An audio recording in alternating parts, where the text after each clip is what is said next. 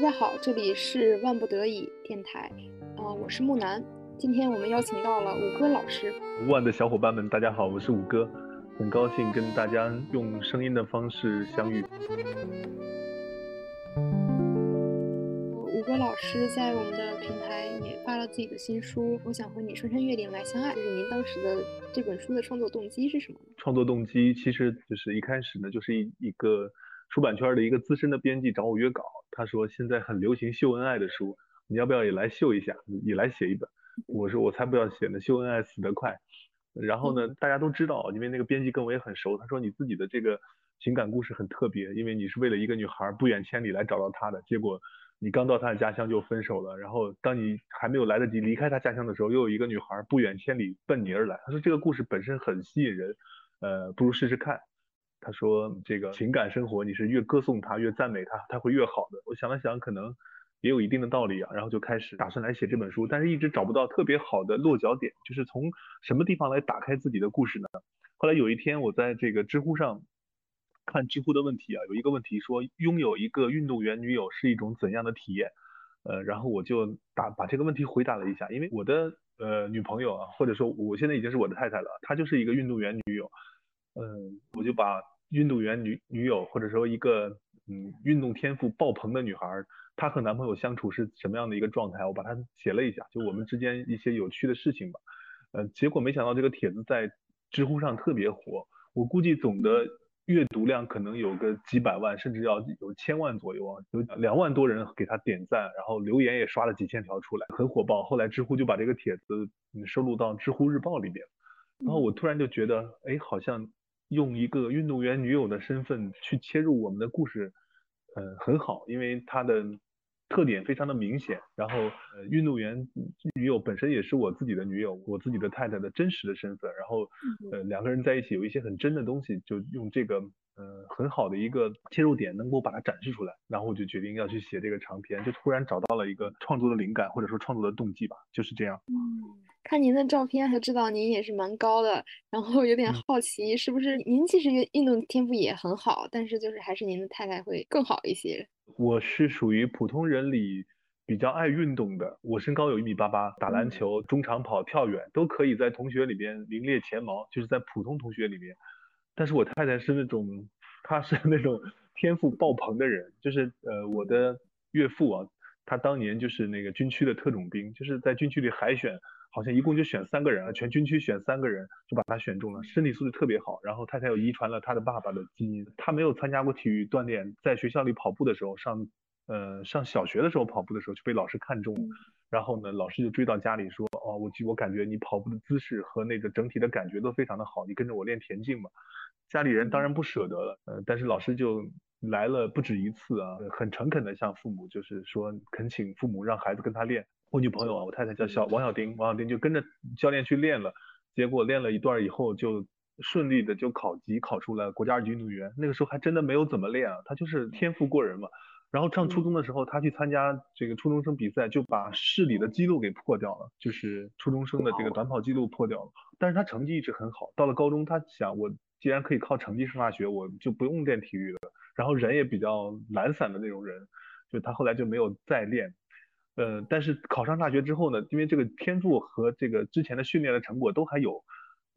一到学校就把我们学校的女子一百米和二百米的记录全破了，然后一直大学四年都是我们学校女子铁人五项冠军，就她年年都是都是冠军，所以真的是很特别的一个女孩。虽然我是比比一般人要好一点的，我打篮球也是院篮球队的，那但她是比一般人要好得多的那种运动基天赋爆棚的女孩。嗯。那这个我就真的有点好奇了，就是那当时，呃，你们相识的过程就很像书里的苏晴和王小丁他们当时的情况吗？对，书里的内容啊，我可以说百分之九十甚至九十以上都是真的。我在书里写，就是那时候我已经是学生会副主席了，我坐在看台上，然后秘书长说看看到没有，跑得最快的那个女孩就是就是咱们学院的一个女新生，我说是特招来的吧？怎么这么猛？她说不是特招来的，她说就是考进来的。这女孩太厉害了，我书里是这样写的：后面几个女生像逛庙会一样 在跑跑百米，然后只有她迈开大步把别人甩甩出去七八米左右，这个真的不夸张，自己就跑在队伍的最前面甩开了别人。这基本上就是我们的我们的第一次见面吧，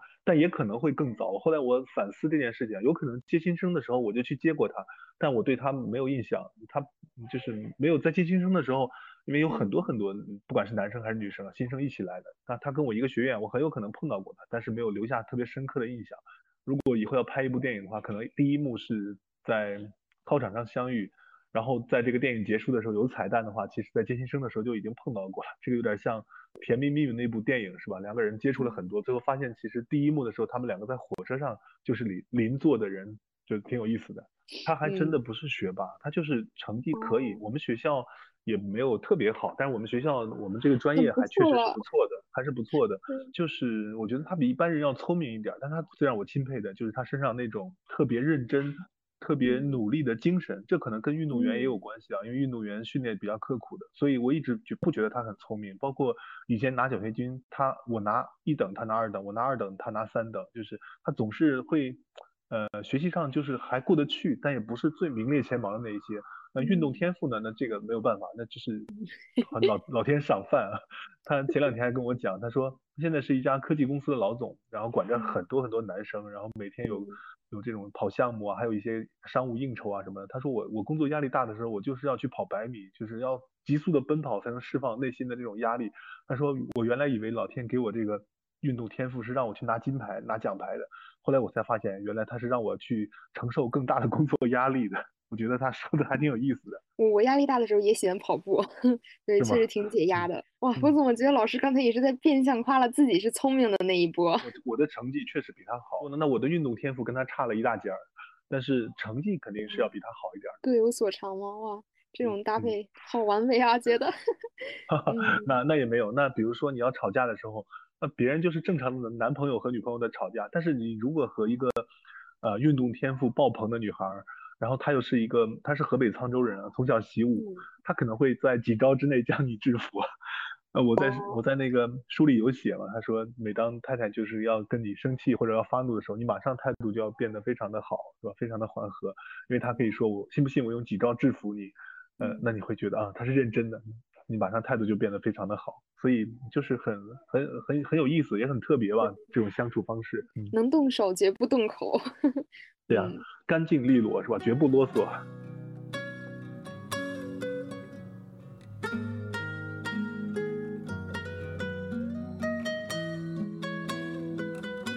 就是创作中，就是这整个故事吧。你有你有觉得比较好玩，就印象最深刻的事儿吗？情节？对，书里面的。嗯，有很多啊，就是因为这个，我刚才说的有百分之九十是真实的故事，所以其实，在回在写这个提纲的时候，并不是太费劲儿的。呃，我就想好了，一开始我就要从运动员女孩的这个角度上切入，我就先把我和她之间就是有运动元素的事情拎出来了，比如说，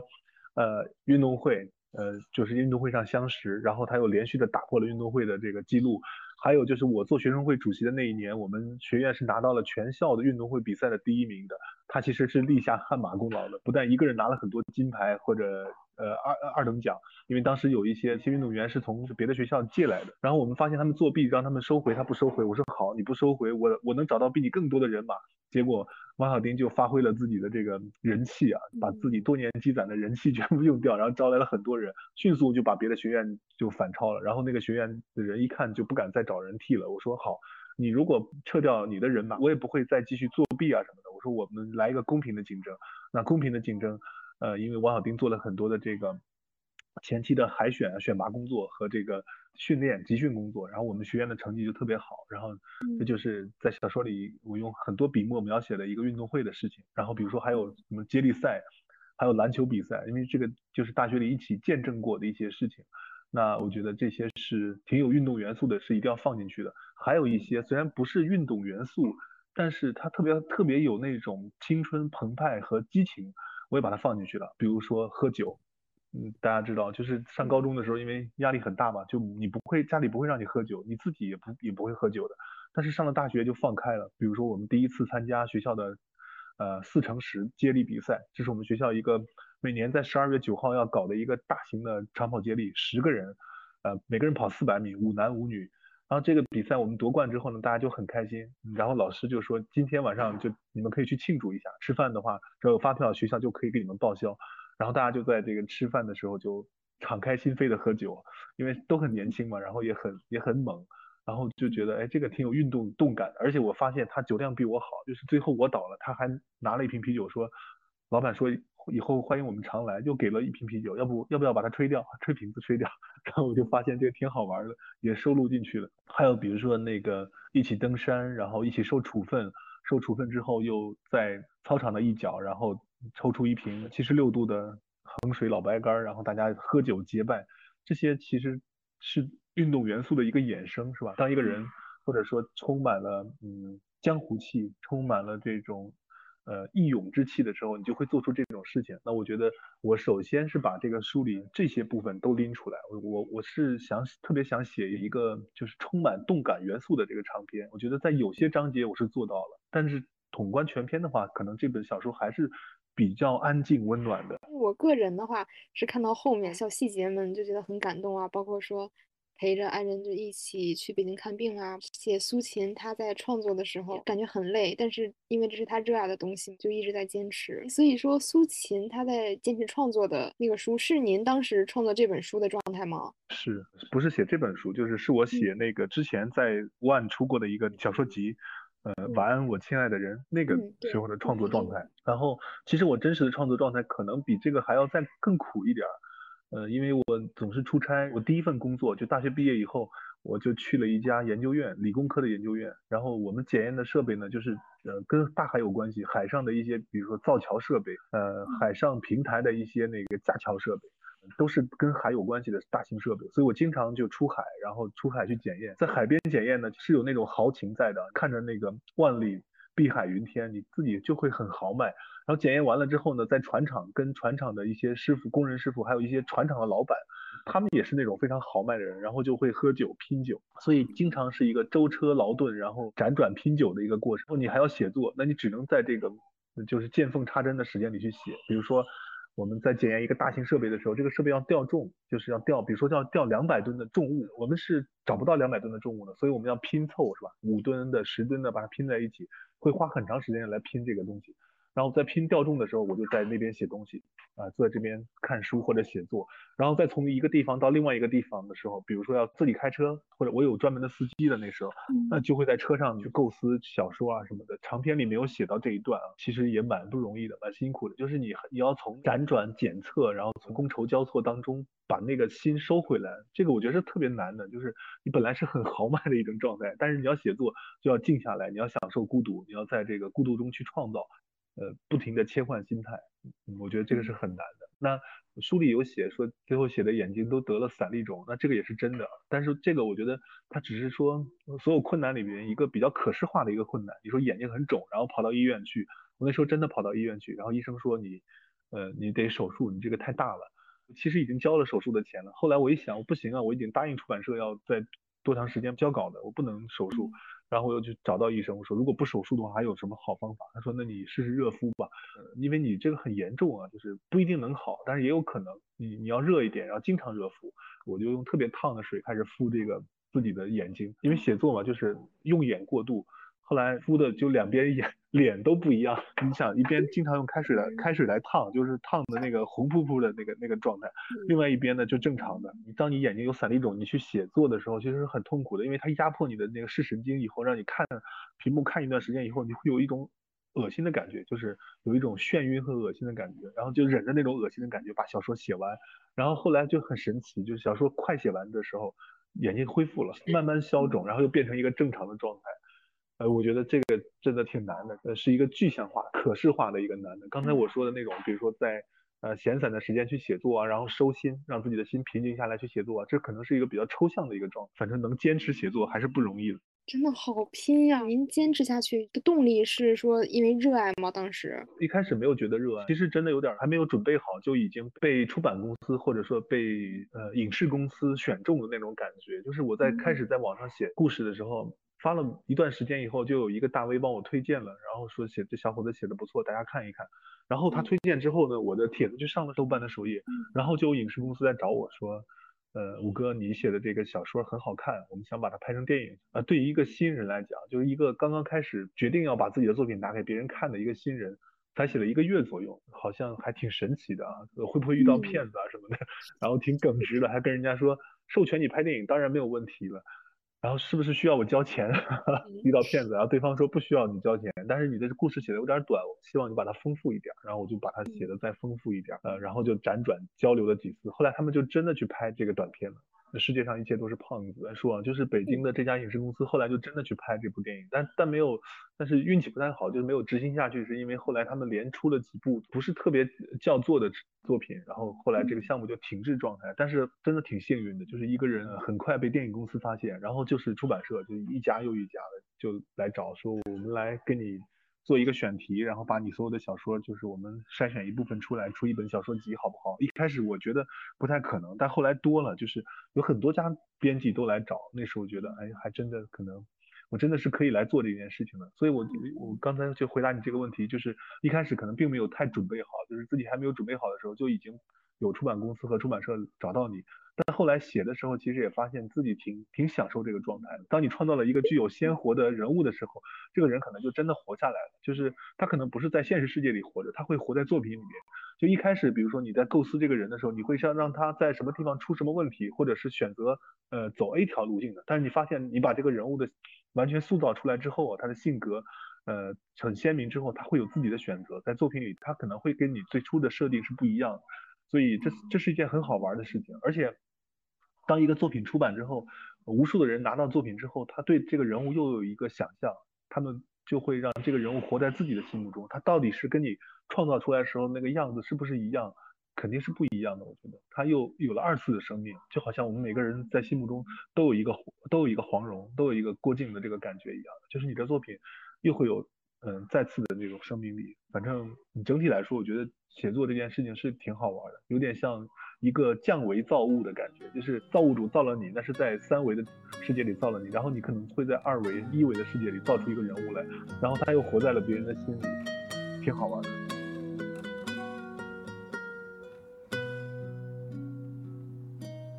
从前的日色变得慢，车马邮件都慢，一生只够爱一个人。从前的锁也好看，钥匙精美。刚才您说那个事情好像是一个开始，有点好奇，当时是经历了什么？然后是又当了编辑，然后又去做了作者编剧，是吗？就好奇这个历程。其实我在这个。研究院工作的也挺得心应手吧，我自己感觉就是你工作之后一直都挺顺的，然后我是顺利的拿到了工程师的资格，然后又拿到了高级工程师的资格，又考取了。呃，国家特种设备检验的检验师的资格，然后又成为最年轻的技术骨干，就是这个研究院专门重点培养的技术骨干。如果我不走的话，我可能就会成为这个研究院里电梯这个专业的，就是大家知道那个直上直下的电梯这个专业的，在这个城市的首席检验师。嗯，但是人一旦有了梦想，也是挺可怕的一件事啊。就是你这边做的很好，但是你就是觉得你应该去走那条路。然后在我工作了大概十不到十五年的时候，然后我想我应该去。换一个领域了，因为我这么喜欢写东西，然后应该去做一个尝试。然后呢，我那个时候其实因为小说卖的比较好，我就投资了一些出版公司，就是我投资的出版公司，用用自己写小说赚到的钱去投资出版公司，然后投资的出版公司经营的也不错，也有一些收入，也有一些好的产品。然后因为我的出版公司，我投资的出版公司和出版社有业务上的往来，然后出版社就说，我觉得你要不来出版社上班吧，你。我觉得你是真的喜欢写作的人，然后你对书的了解和对书的营销工作，我们也很欣赏。呃，然后呢，就是我现在的这个出版社宁波出版社，我生活在宁波，宁波出版社就给我个人成立了一个新的部门，就是宁波出版社文学出版中心，全新为我打造的。然后编辑也是因为我去了之后，重新招聘和原来的社里的一些资深的做文学书的编辑，然后成立了一个新的部门。然后于是呢，就在工作了十几年之后。就跳槽到出版社，成为一名出版社的呃文学中心的负责人，然后呢就就等于说在这个领域里相对比较。呃，怎么说呢？就不是一个分裂的状态了。以前你你是一个理工男，然后经常在呃检验在工地上做检验，然后搞什么技术检测，然后你身份一变就变成一个写作者，然后你就去写故事，呃，甚至去参与一些影视编剧。那现在这边呢，我的身份就比较单一，呃，但是呢，因为我在这个领域里挺挺有意思的，就是我参加了，呃，我的我出了新书以后去电台接受采访，然后采受采访完之后，电台的主播说，我觉得你的表达很清晰。呃，你想不想在电台里开一档节目，然后来电台做个兼职主播？然后我我就很顺利的进入电台开了一档节目。这档节目呢，就是一个和全国的作家连线的节目，就是作家出了新书，可能我就会跟他们做一个连线，大概有一小时的分享，就是有点像我们现在这个状态。嗯。啊，这是电台，然后电视台也是这样的。我到电视台去做了个采访，做了个就是电视台对我做了个采访之后呢，制片人就说。啊，我觉得你的表达挺好的，就是，呃，普通话讲的也还算好，虽然不是很标准，但是在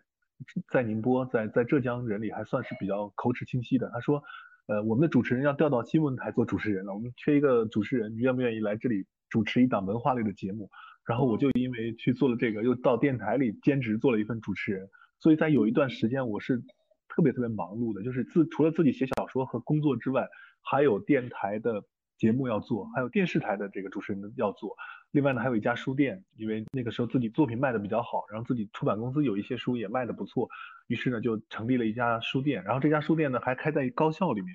高校的老师也很好，就是全部把书店装修好，然后相当于是半送给我的这种情况，就是。给你来经营，然后你来选书放进去，我们全部给你装好，然后电脑、咖啡机都全部配好，然后你突然就发现又多了一个很好的写作的空间，对吧？你可以到自己的那个书店里去写作，然后窗外就是高校，然后我的那个那个咖啡吧的那个位置的玻璃窗外面正对的就是学校的篮球场，然后你突然觉得，哎，你离青春很近了，就是虽然你已经工作嗯很多年了，但是你一直都还是跟高校啊、跟青春有这么密切的联系。那也是一个挺好玩的一个状态，但是因为多重身份嘛，自己的精力其实也被分散的挺多的，然后每天就是一个忙忙碌碌的状态。然后我不知道你有没有发现，我跟你讲话其实都特别快。还好。那可能就是多年的一个习惯吧，我就经常提醒自己出来做活动，就是尽量说话慢一点，表达清楚一点。但因为当时就做了很多的事情，然后就养成这样的一个习惯。回到刚刚的问题上来，就是一个多重身份，呃，出版社。嗯，编辑出版社的一个嗯负责人，帮电影公司在做一些编剧的事情。嗯，另外还有电台主持和电视台主持的这个事情。啊，但现在呢，因为已经做了两年多的主持人之后呢，我其实电台和电视台都已经退出了。电台这边呢，保留了一个节目，就是叫五哥的朋友圈，有一些呃比较有名的作家来宁波开分享会的时候呢，电台会让我给这个作家做一个专访。嗯。这个节目还保留，那其他的应该都退出了，相对会单纯一点。现在，其实我这么听您的这个经历的话，我个个人这样感觉还是蛮顺的。其实有点好奇，就是这个历程里面有什么阻碍吗？在小的时候，比如说我上高中的时候，呃，我就想去读文科，然后我妈说这个你不要去读文科，家里都是学理工科的人，你自己的理科成绩也不错，而且学理科对你来讲是有挑战性的。她觉得文科可能考验记忆力为主的，但是她说你学理科可能会。呃，需要更缜密的逻辑思维能力，对你来讲是一个挑战，你应该去做有挑战性的事情。然后我就觉得被我爸忽悠了，我又回来重新学了理工科。但是，我理科的成绩确实是还可以的，就是呃，相对来讲我是不偏科的孩子。呃，但是高考的时候没想到语文考了最高分。有的时候你就是语文考了所有科目也最高分，因为平时都物理数学比较好的，但没想到高考就是语文考的最好。有时候我觉得。真爱是挡不住的，就是你真的喜欢做这件事的时候，你会投入不自觉的投入更多的注意力，倒不一定说是你花的时间最多，但是你一定你在关注这件事的时候，你是投入了所有的精力去做的，所以你的收效也会更高。那我第二次跳槽的时候，其实我是没有太跟家里说的，因为我已经做了充足的准备，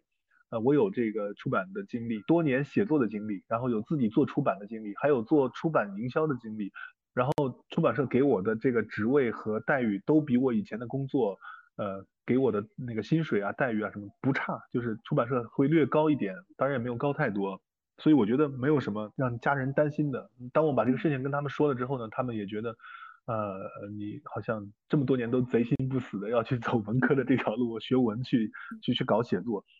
呃，我还记得我高中的时候跟我妈说过，我说我以后想去做编剧或者去做导演去拍电影。嗯。然后我妈说这怎么可能呢？那兜兜转转这么多年，我真的就又走回了这条路上。所以我觉得人可能还是要给给自己留一个梦想的通道的，哪怕你没有走上那条路，但是这条这这件事儿你不要忘。呃，这个灯火要给他一点烛光，说不定有一天一有机会，他就熊熊燃烧起来了。嗯，到了出版社也不是一帆风顺的，出版社也遇到了一些问题。呃，虽然我的这个营销策划能力是有，然后一来社里就被认可，但是也遇到问题，就是我在这方面的人脉是很少的。你大学不是学这个专业的，然后大学之后有这么多年都不在这个领域里，虽然你有一定的策划能力，比如说你可以把一件事儿做得很漂亮，但是有没有这件事儿，你可能接不住。呃，我这样说可能有点抽象，就是说你可能没有很好的选题，呃，比如说你不认识博物馆的人，你不认识图书馆的人，呃，你不认识某个领域的教授。那这些东西是需要慢慢积累的。嗯，那别的编辑呢？说我大学导师给了我什么什么选题，我的学长、我的以前的师兄给了我什么选题，呃，我真的挺羡慕的，因为我我我也有师兄，但他们都是 他们在某个电力系统搞搞研究，啊，他们。他们是某个自动化领域的大咖，那他 基本上是不大会出一本人文类的书给我的啊，说我写了本小说，你能不能出什么的，不大会有这种事情的，所以在出版社也给我造成了挺大的障碍的嘛，就是你的工作上总有一条很硬杠的，就是经济指标来压着你，就是你必须要不断的有选题进来，你才能维持你这个中心的正常运转，这个是我之前没有想到的事情，因为我一直觉得我，我觉得我的积累啊，包括我对市场的嗅觉。呃，我自己的这个策划能力都是不错的，但没想到就是你虽然有策划能力，但是未必会有选题，因为自己做出版和在出版社上班是不一样的，出版社的选题更加偏重于更更正统一些，就你自己可以会做一些市场的小说，呃，市场上的比如说是一些呃心理学的书，然后比如说一些散文，个人成长类的散文。但这些书呢，在社里啊，尤其是城市出版社，它不是一个主流。城市出版社，比如说要做这个党政类的书，是吧？比如说是什么什么，呃，比如说港口博物馆历史的书，那这些就是需要特别需要人脉的积累。然后就让我觉得真的真的好不容易啊。对，就是你要不断的积累。比如说去年一年跟宁波当地的很多图书馆合作，然后收效也不错。今年在二零二二年一月份的时候，我就收到了。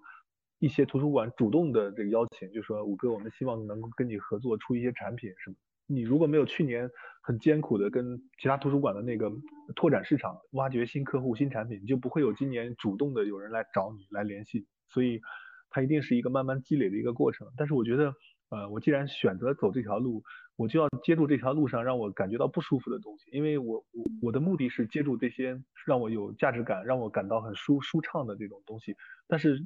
呃，任何一个舒畅的东西的背后，都有一个东西在负载着它。就你，你不可能去选择一条全是顺境，或者说全是自己喜欢的东西的路，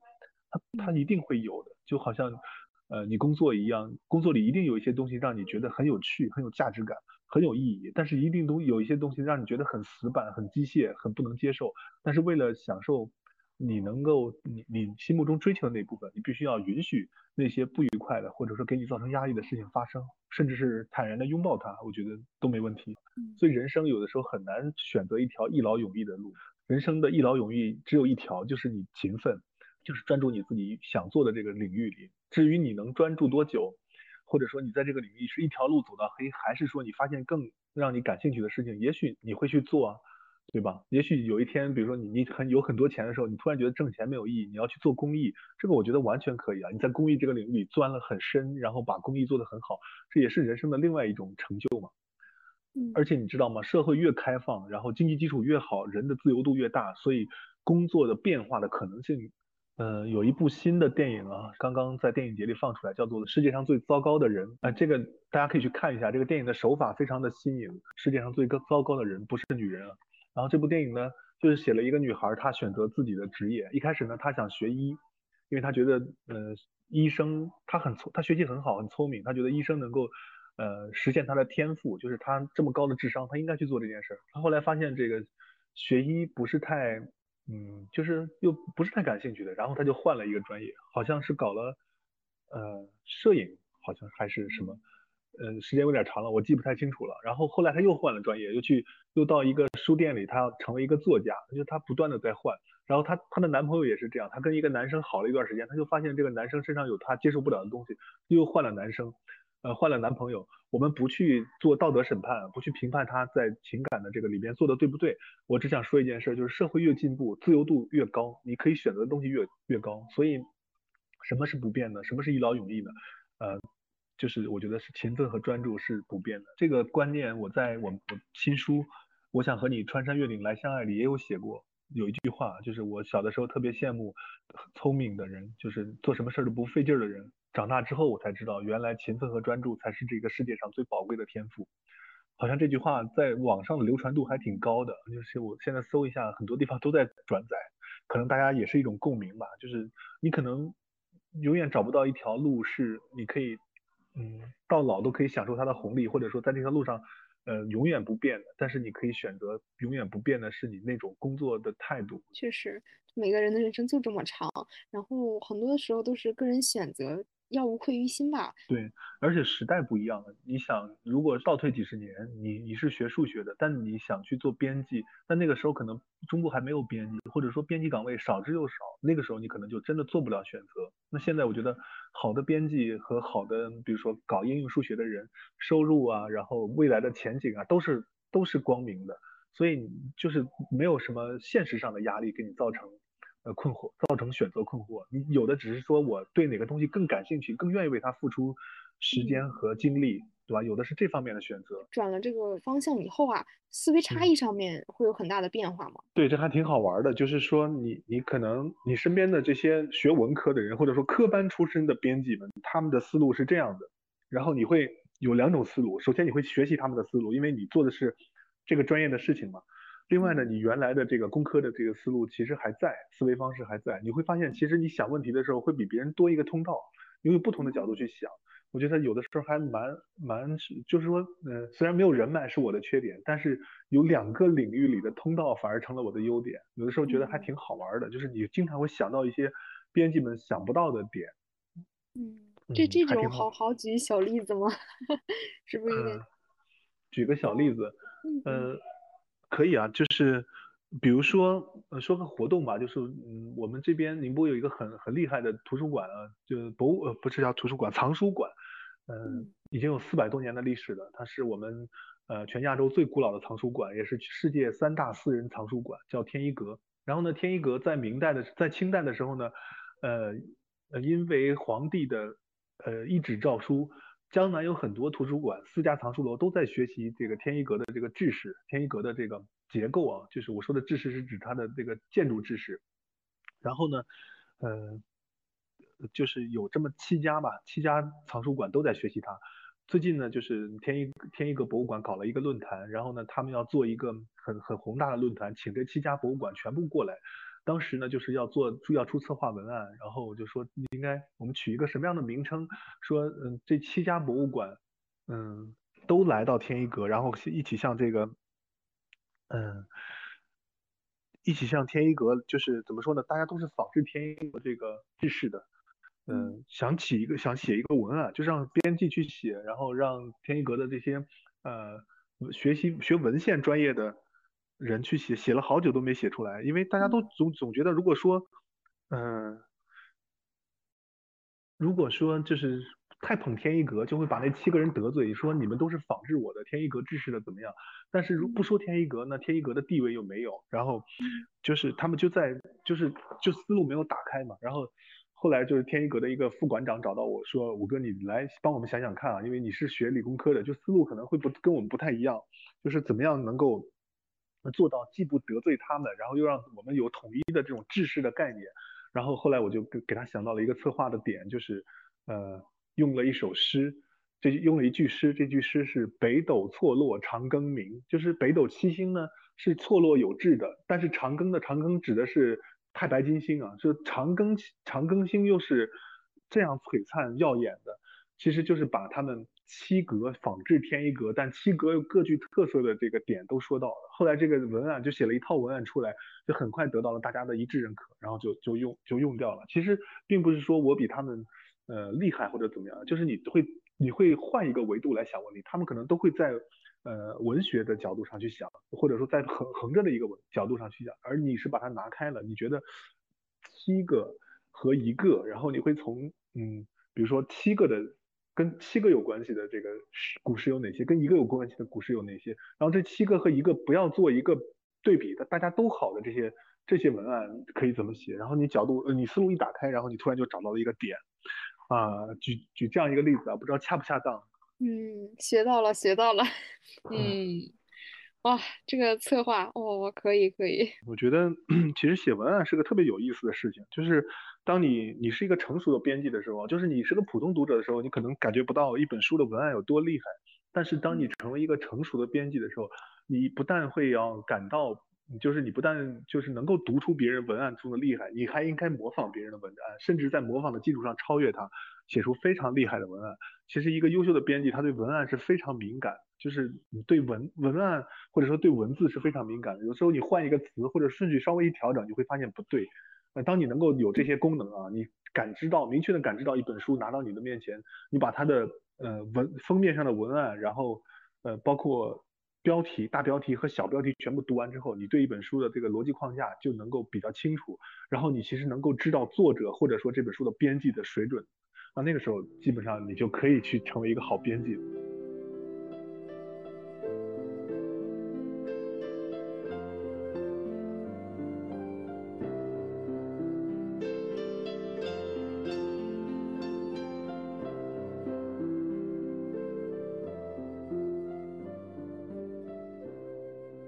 个刚才您提到说自己还是比较有市场这个洞察力的，还有这个看选题的这个方向的这个能力，就有点好奇，您您会怎么看待青春的题材的这些这些故事呢？因为感觉您写青春、校园、爱情比较感动的故事会多一些。呃，我写青春是因为，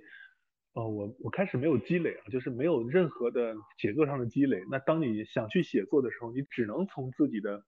身边的事情开始写起。呃，我也不是像某些类型作家，比如说他们看了很多推理的小说，然后他们就可以写推理小说，对吧？写这种，呃，仿照日本的，比如说推理啊，或者是欧美的这种推理小说来写。但是我也没有这方面的积累，所以离我最近最熟悉的就是青春，那我就开始就去写青春。但是一写就你受到了市场的认可。后来就出版社来找你，他都会希望你继续来写这个选题。他说：“哎呀，我们乘胜追击，第一本书卖的这么好，第二本书不要换领域啊，我们还在这个领域里来继续做。”我也是有有尝试的，我也想写过不同的类型的东西，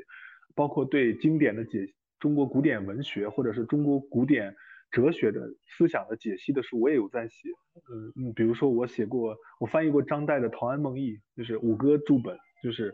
呃，《陶陶庵梦忆》是明代的明清交际的那个散文家张岱先生的一本散文集啊，也可以说是张岱最有名的一本散文集。呃，我们北大的中文系教授陈平原说，如果在中国历史上选小品文选十篇十佳的话，张岱的小品文《陶庵梦忆》的小品文就可以入选，但是不止一篇可以入选。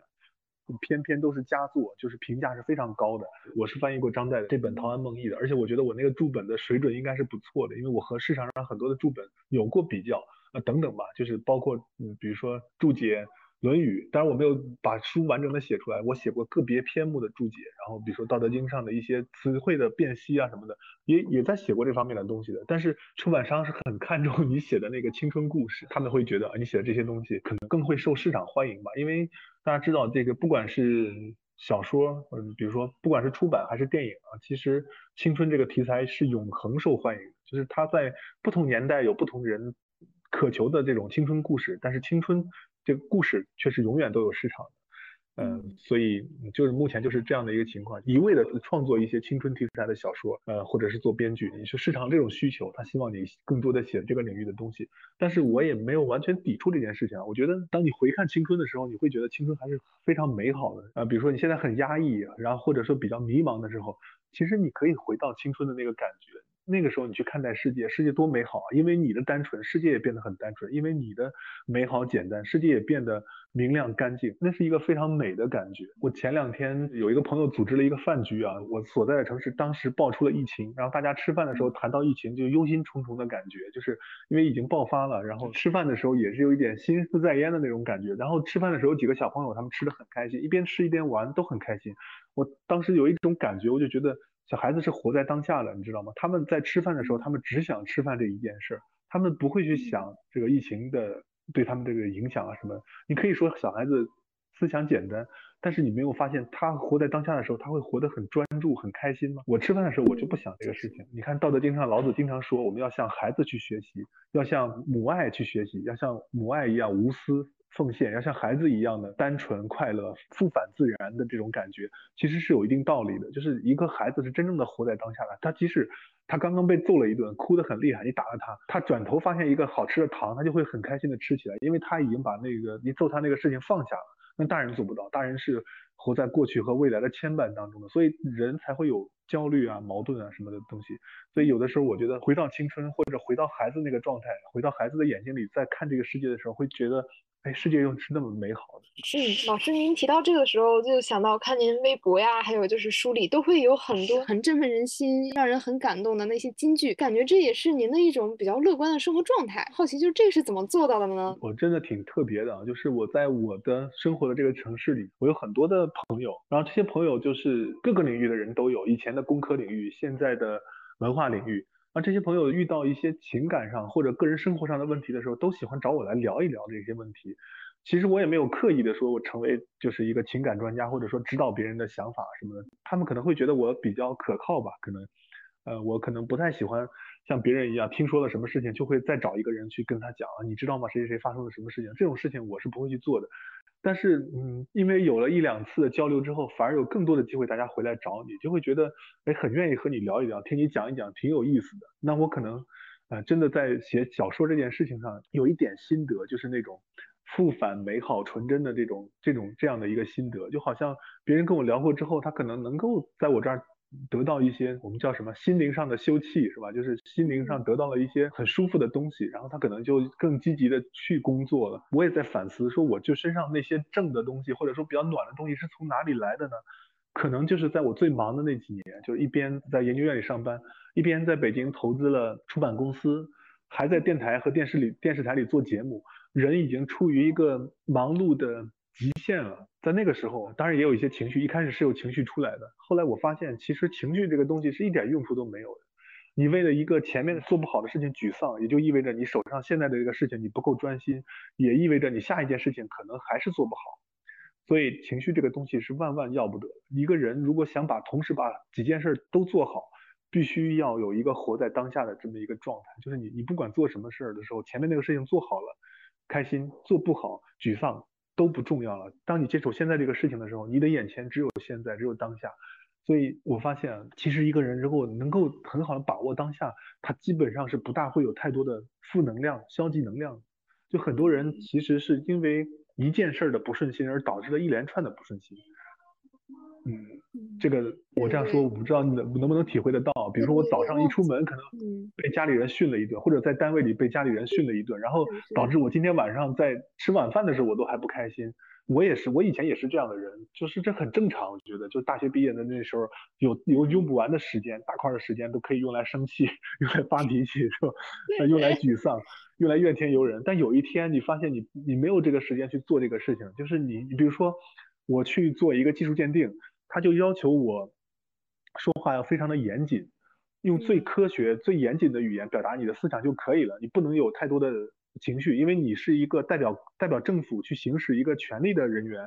呃，你要对现场的事故情况作为做出一个最公正、最科学的一个判定。好，少说话，呃，不要流露出任何的情绪。但下一个瞬间，你成了一个畅销书作家，你进校园了，或者说你坐了飞机去见你的读者。我真的干过这种事情啊，在机场里还在写检验报告、鉴定报告，很客观的描述一个电梯的故障。然后等我上了飞机之后，我就在想，等一会儿我要见到我的读者了，我一会儿该怎么样去跟他们沟通，然后怎么样去拉近关系或者引导气氛。前面那个事情过去了，翻篇了。然后你见了他之后，可能在晚上还有一个媒体采访，然后你见媒体的时候，你应该有一点小心思在，就是尽量把自己的优点、自己作品里的亮点表述给媒体。那又是一个工作状态，没有时间留给你去生气或者是去沮丧了。所有给你的时间，你必须得振作起来，因为你一旦振作不起来，你所有的事情都搞都要搞砸。第一件事情，你的情绪还在，也就意味着第二件事情还是出不来，对吧？那些我后来在想，那些就一直在情绪里出不来的人，可能就是，嗯，一方面就是他确实是比较纠结，另外一方面就可能没有那么多的事情逼着他必须得振作起来，不能出现第二个环节上的失误，然后导致了一种长期的怠惰的心理模式。我说的怠惰是指那个，呃，振作不积极啊，就本来你可以更加振作的，但是因为后面没什么事情，你觉得哎，那就生会儿气吧，是吧？那就绝望一会儿吧。那如果说，那如果说你被老板骂了一顿，你回到家发现有两个孩子嗷嗷待哺，你必须马上给他做饭。那这个时候你就要告诉自己啊，不能不能生气了，我马上给他们做饭，因为做完饭我还要去上夜校去进修的，对不对？你又变成一种，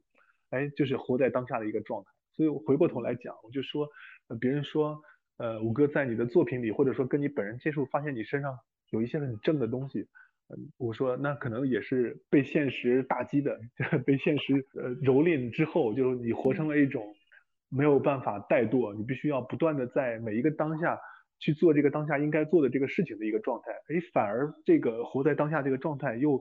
反哺给你的一些正的能量，让你觉得你没有那么多消极的东西。其实这些消极的东西也不重要，你可以不生，你可以做到不生气，让自己振作起来去做另外一件事情。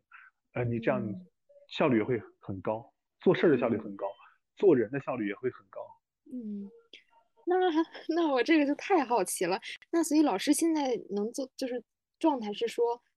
嗯，是万根本就什么事儿都不会生气，还是说那个气它只是当下那个时间生，然后然后或者就各种情绪吧，什么悲伤啊，什么生气啊，各种情糟糕的情绪。是当下那一瞬间有，然后就没有，有是这种情况吗？我觉得不能生气，这个要求太高了啊！说正常人，你除非是一个宗教领袖是吧，或者是是一个心心理学的专家，你可以做到不生气。比如说我们都知道 NBA 球星邓肯对吧？他别人不管用什么垃圾话骂他，他都会说，嗯还不错哦，还可以啊，你加油。他他的外号叫石佛，他真的可以做到，但是他是一个心理学的博士。你要知道，就是正常人很难修到这个不生气的这个状态。我觉得我也很难做到，但是我有两点，就是我可以跟大家分享一下我的经验。就是第一点呢，叫做要允许自己去犯错误，要允许自己生气。很多人生气是因为他不允许自己生气，你知道吗？听上去这个挺矛盾，但实际上真的是这样。很多人呃生气是他不允许自己生气，他就觉得哎呀我怎么我怎么生气的？他越这样他就越越会出不来，卷进去。然后很多人生气是他。他不允许不符合心意的事情发生。举个例子，你在开车上班的时候，有一个人不小心从路边过的时候擦到了你的车子，你下车就会很生气，你会说你不长眼睛吗？但你要允许那些跟你不符合你心意的发生，这本身就是宇宙机制在运作的一部分，它不是针对你的，但它只不过是发生在你你的身上，你要允许它发生，你就没有那么生气了，对不对？没有那么有消极情绪了啊，这是一方面的。呃，第二呢，就是要对自己有一个觉知，就是要观察自己，有一个对自己情绪或者说意识上的觉知吧。说还是这个例子，你跟别人撞了，然后你下车骂了他，你怎么不长眼睛？你不知道我今天赶时间很着急吗？然后你突然就觉知到了你的情绪，你说，哎呀，我在生气了。这个时候呢，哎呀，我是生气了，但是我我确实有点生气，我要接受自己生气的这个状态。但是好像也没有什么大的事情，要不就就算了吧，说他两句，可能也就过去了，这个事情就翻篇了。所以。呃，一方面呢是要允许不好的事情、不符合自己心意的事情发生，因为这本身就是宇宙运作的机制嘛。然后第二方面呢，就是当一个事情发生的时候，要有对自己的情绪有所觉知。当自己生气的时候，也要允许自己生气，不能说啊我是圣人，我不能生气啊，这很难做到的。你你允许自己生气，你反而不大会生气。就是有些人啊，比如说失恋的时候，就是想起前任就会特别痛苦，但有些人就强制自己不要去想起前任，那我觉得也是不对的。你要你当你想起前任痛苦的时候，你要告诉自己哦，我又想起他了，呃，我又痛，我又在我又在痛苦了，我接受这种痛苦。哎，反而你这样想反而没事情了。我有一个朋友，就是他是一个公务员，还是一个领导。他有一次找我聊天，他说我总是改不了毛毛躁躁的这个事情，我就很生气。我说你下次再毛毛躁躁，你发现这这个事情，发现自己毛毛躁躁的时候，你跟自己说一声，潜意识跟自己说一声，我接受我自己毛毛躁躁的这个状态，这个很不容易改掉的。我我就是这样的一个人，我接受这个状态，但是我要改。你试试看，你是不是就不那么生气了？他后来坚持一段时间，他说真的是这样的。当我发现我自己犯错误、毛毛躁躁的时候，我允许我自己犯了这个错误的时候，我好像就就气不起来了。我觉得这个方法大家可以试试看。嗯，蛮像我之前学的这个正念说，而且说你你可以跳出来看自己。你如果往心理学的这个。呃，角度上来讲的话，它就是就可以说到是正念，或者叫当下的力量，对吧？如果你能沉浸在当下的觉知，而不是对当下的情绪的时候，你就能在当下中汲取力量。那这个是，如果你能坚持做到这一点，那很了不起。呃，首先要恭喜你，你会成为一个效率达人，做什么事情你效率都会很高，而且你专心致志的去做事的时候，你自己是非常享受那个状态的。